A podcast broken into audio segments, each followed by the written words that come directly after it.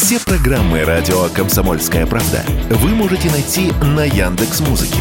Ищите раздел вашей любимой передачи и подписывайтесь, чтобы не пропустить новый выпуск. Радио КП на Яндекс Музыке. Это удобно, просто и всегда интересно.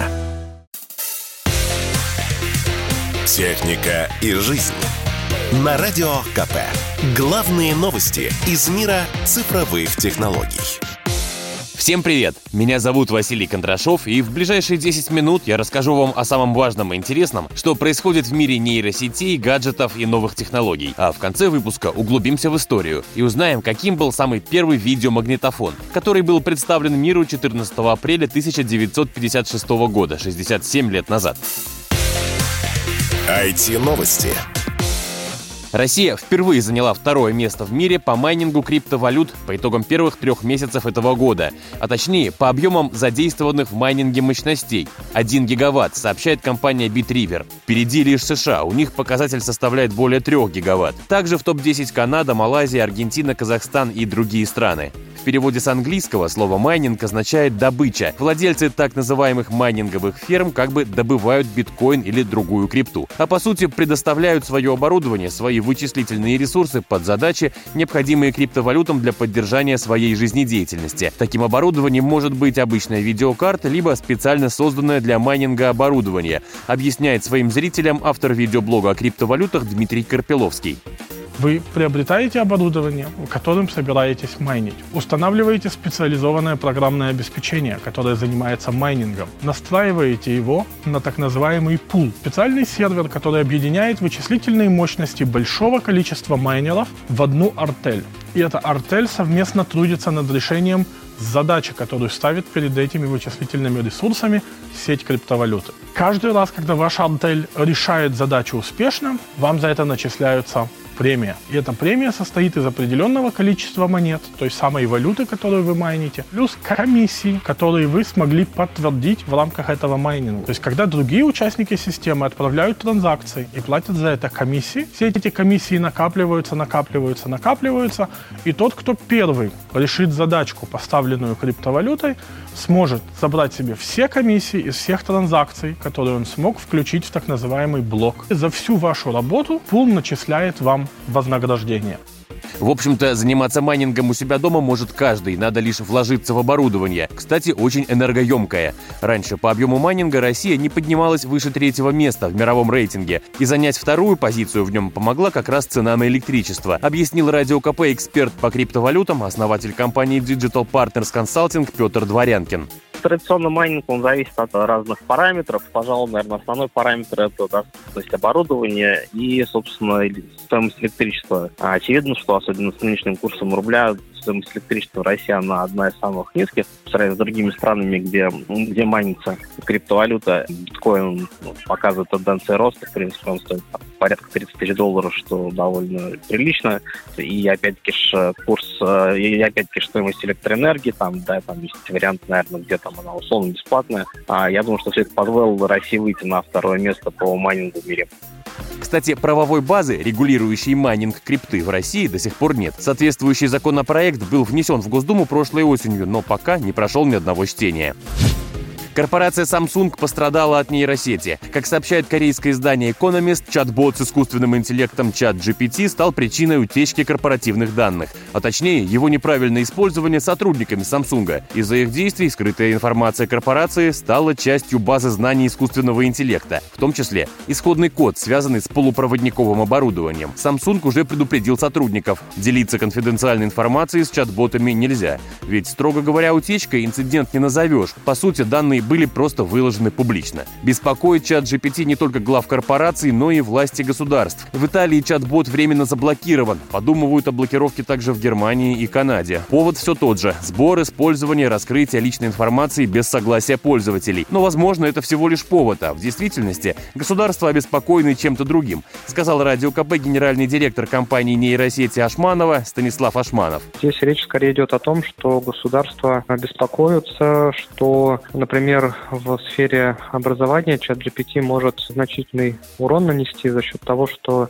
школьники и студенты будут использовать, собственно, чат GPT для подделки дипломных работ и прочего. То же самое касается и различных аналитиков, госслужащих и так далее, которые, я уже сталкивался, уже сейчас используют чат GPT для генерации отчетов. Разумеется, особо не относясь критично к тому, что там внутри написано.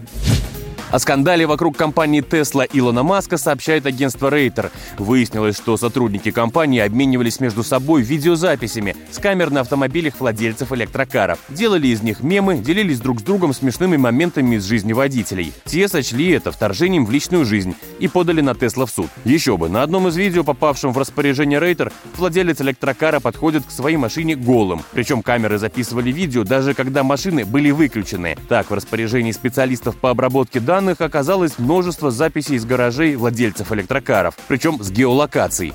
В частности, в одном из гаражей была замечена подводная лодка из фильма «Шпион, который меня любил» про Джеймса Бонда. Несколько лет назад ее купил сам Илон Маск. И таким образом сотрудники поняли, что следят за своим боссом. Инспектор гаджетов. Компания Xiaomi анонсировала выпуск нового гаджета аудиоочков. Выглядят они как обычные, даже линзы имеются. Могут быть с диоптриями, а могут и без, с обычными солнцезащитными стеклами. Но в двушке вмонтированы динамики системы шумоподавления, два микрофона для совершения звонков, плюс две сенсорные области длиной по 3 сантиметра, чтобы управлять было удобно и правой рукой, и левой. Масса устройства всего 38 граммов. При этом аккумулятора должно хватить на 7 часов непрерывного разговора или на 10 часов непрерывного прослушивания музыки. Продаются аудиоочки пока лишь в Китае. 115 долларов пара. Но есть шанс, что и до России гаджет доберет. Об уходе с нашего рынка Xiaomi не объявляла. Выглядит как iPhone, но стоит почти в 10 раз дешевле. И не iPhone. Еще один китайский бренд Gionee выпустил смартфон F1 Plus, внешний вид которого практически полностью копирует современные прошки Apple. Камер на задней части гаджета на вид будто бы три, но на самом деле лишь одна, на 13 мегапикселей. Две остальные — муляжи. Плюс 5-мегапиксельная селфи-камера спереди. Работает Gionee F1 Plus на 12-м андроиде. Батарея емкостью 4000 мАч. Плюс боковой сканер отпечатков пальцев. Чего, кстати, нет даже в айфонах. Впрочем, в целом, по характеристикам, телефон весьма скромный, но зато похож на iPhone почти один в один. И стоит, если в рублях, не 100 тысяч, а лишь 13. Пока что в России продаются только предыдущие модели Gionee, но, вероятно, скоро и это появится.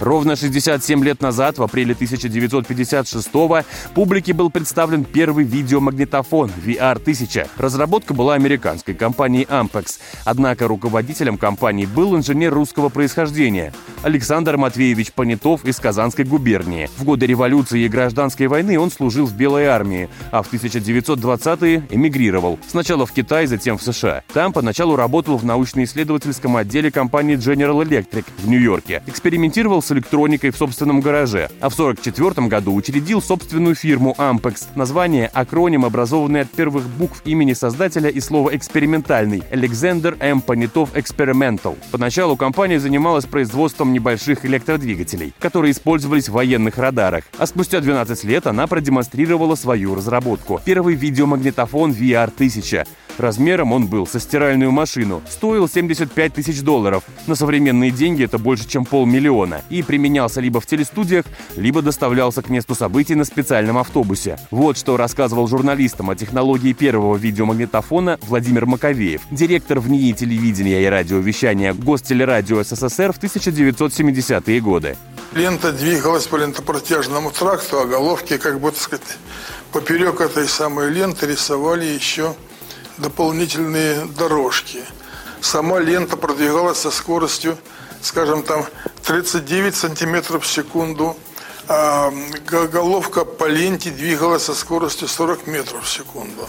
Компания Ampex существует и сегодня, как один из самых известных производителей профессиональной аудио и видеотехники в мире, поставляя оборудование, например, для кинотеатров. Ее создатель Александр Понятов умер в 80-м, ему было 88. До самой смерти он живо интересовался новостями с родины, рассказывал журналистам Владимир Маковеев.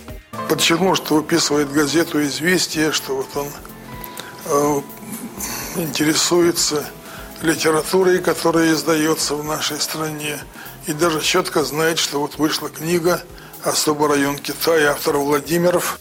Ну а бытовые видеомагнитофоны, которые можно смотреть дома, стали появляться лишь спустя десятилетия, в 60-е. Массовым изобретение стало спустя еще полтора десятка лет.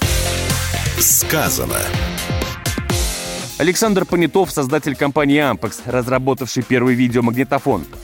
Никого и никогда не вините, если у вас что-то не получается. В работе и в отношениях с другими людьми старайтесь прежде всего заработать уважение. С вами был Василий Кондрашов. Следующая порция IT-новостей ровно через неделю в эфире Радио КП. Всем пока. Техника и жизнь. На Радио КП. Главные новости из мира цифровых технологий.